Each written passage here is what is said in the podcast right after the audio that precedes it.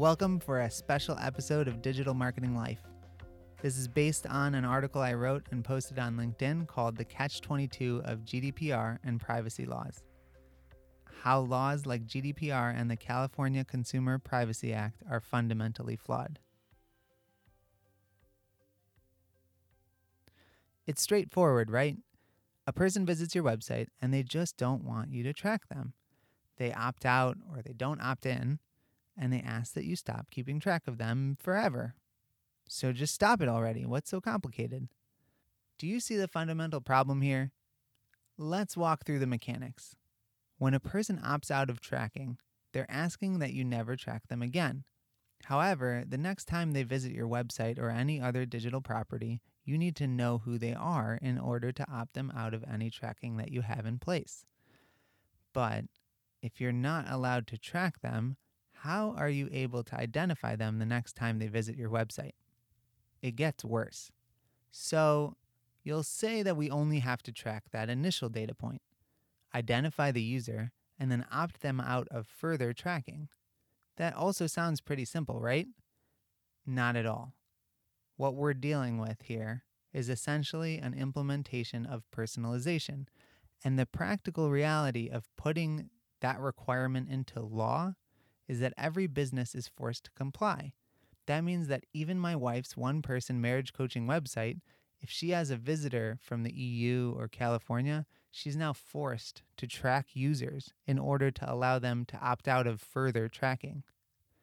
So you might say, fine, just cut off California and the EU from your website and call it a day, right? Wrong.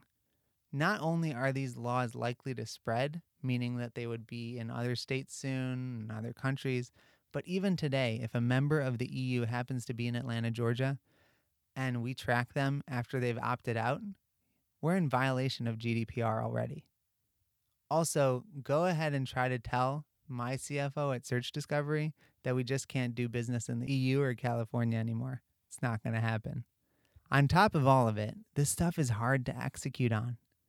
The vast majority of businesses have not enabled personalization capabilities on their web properties today, and these laws effectively are requiring a basic version of one. We're literally forcing companies that would otherwise not be sophisticated enough to track users in the first place to start tracking users, and in a really sophisticated manner for them by 2020. This is the type of stuff that kills productivity in businesses. You might be liberal, conservative, libertarian, it does not matter. If you're running a business online today, this is a huge time suck. But at the end of the day, we're all users too. The scary part of machine learning is not how powerful it is.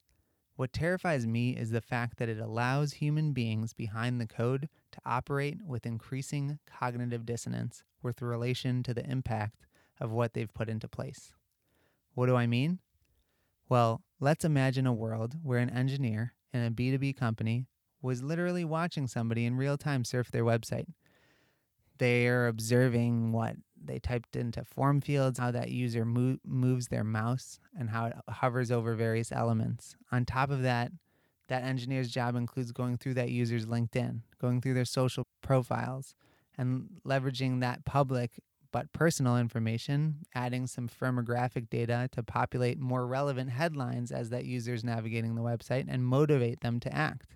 That already sounds a bit creepy and would probably creep out that engineer, but that's only scratching the surface of what machines are doing on our behalves today. It's not just Facebook and Google, too. Our internet service providers, our mobile carriers, and our credit card companies are selling our data all over the place as users. Do I have a solution to this? No, not yet. But I don't think it's going to start with a law. It needs to start with us, the users. As users, we need to wake up. We need to reward companies that are using our data responsibly, transparently, and are providing tangible value back to us.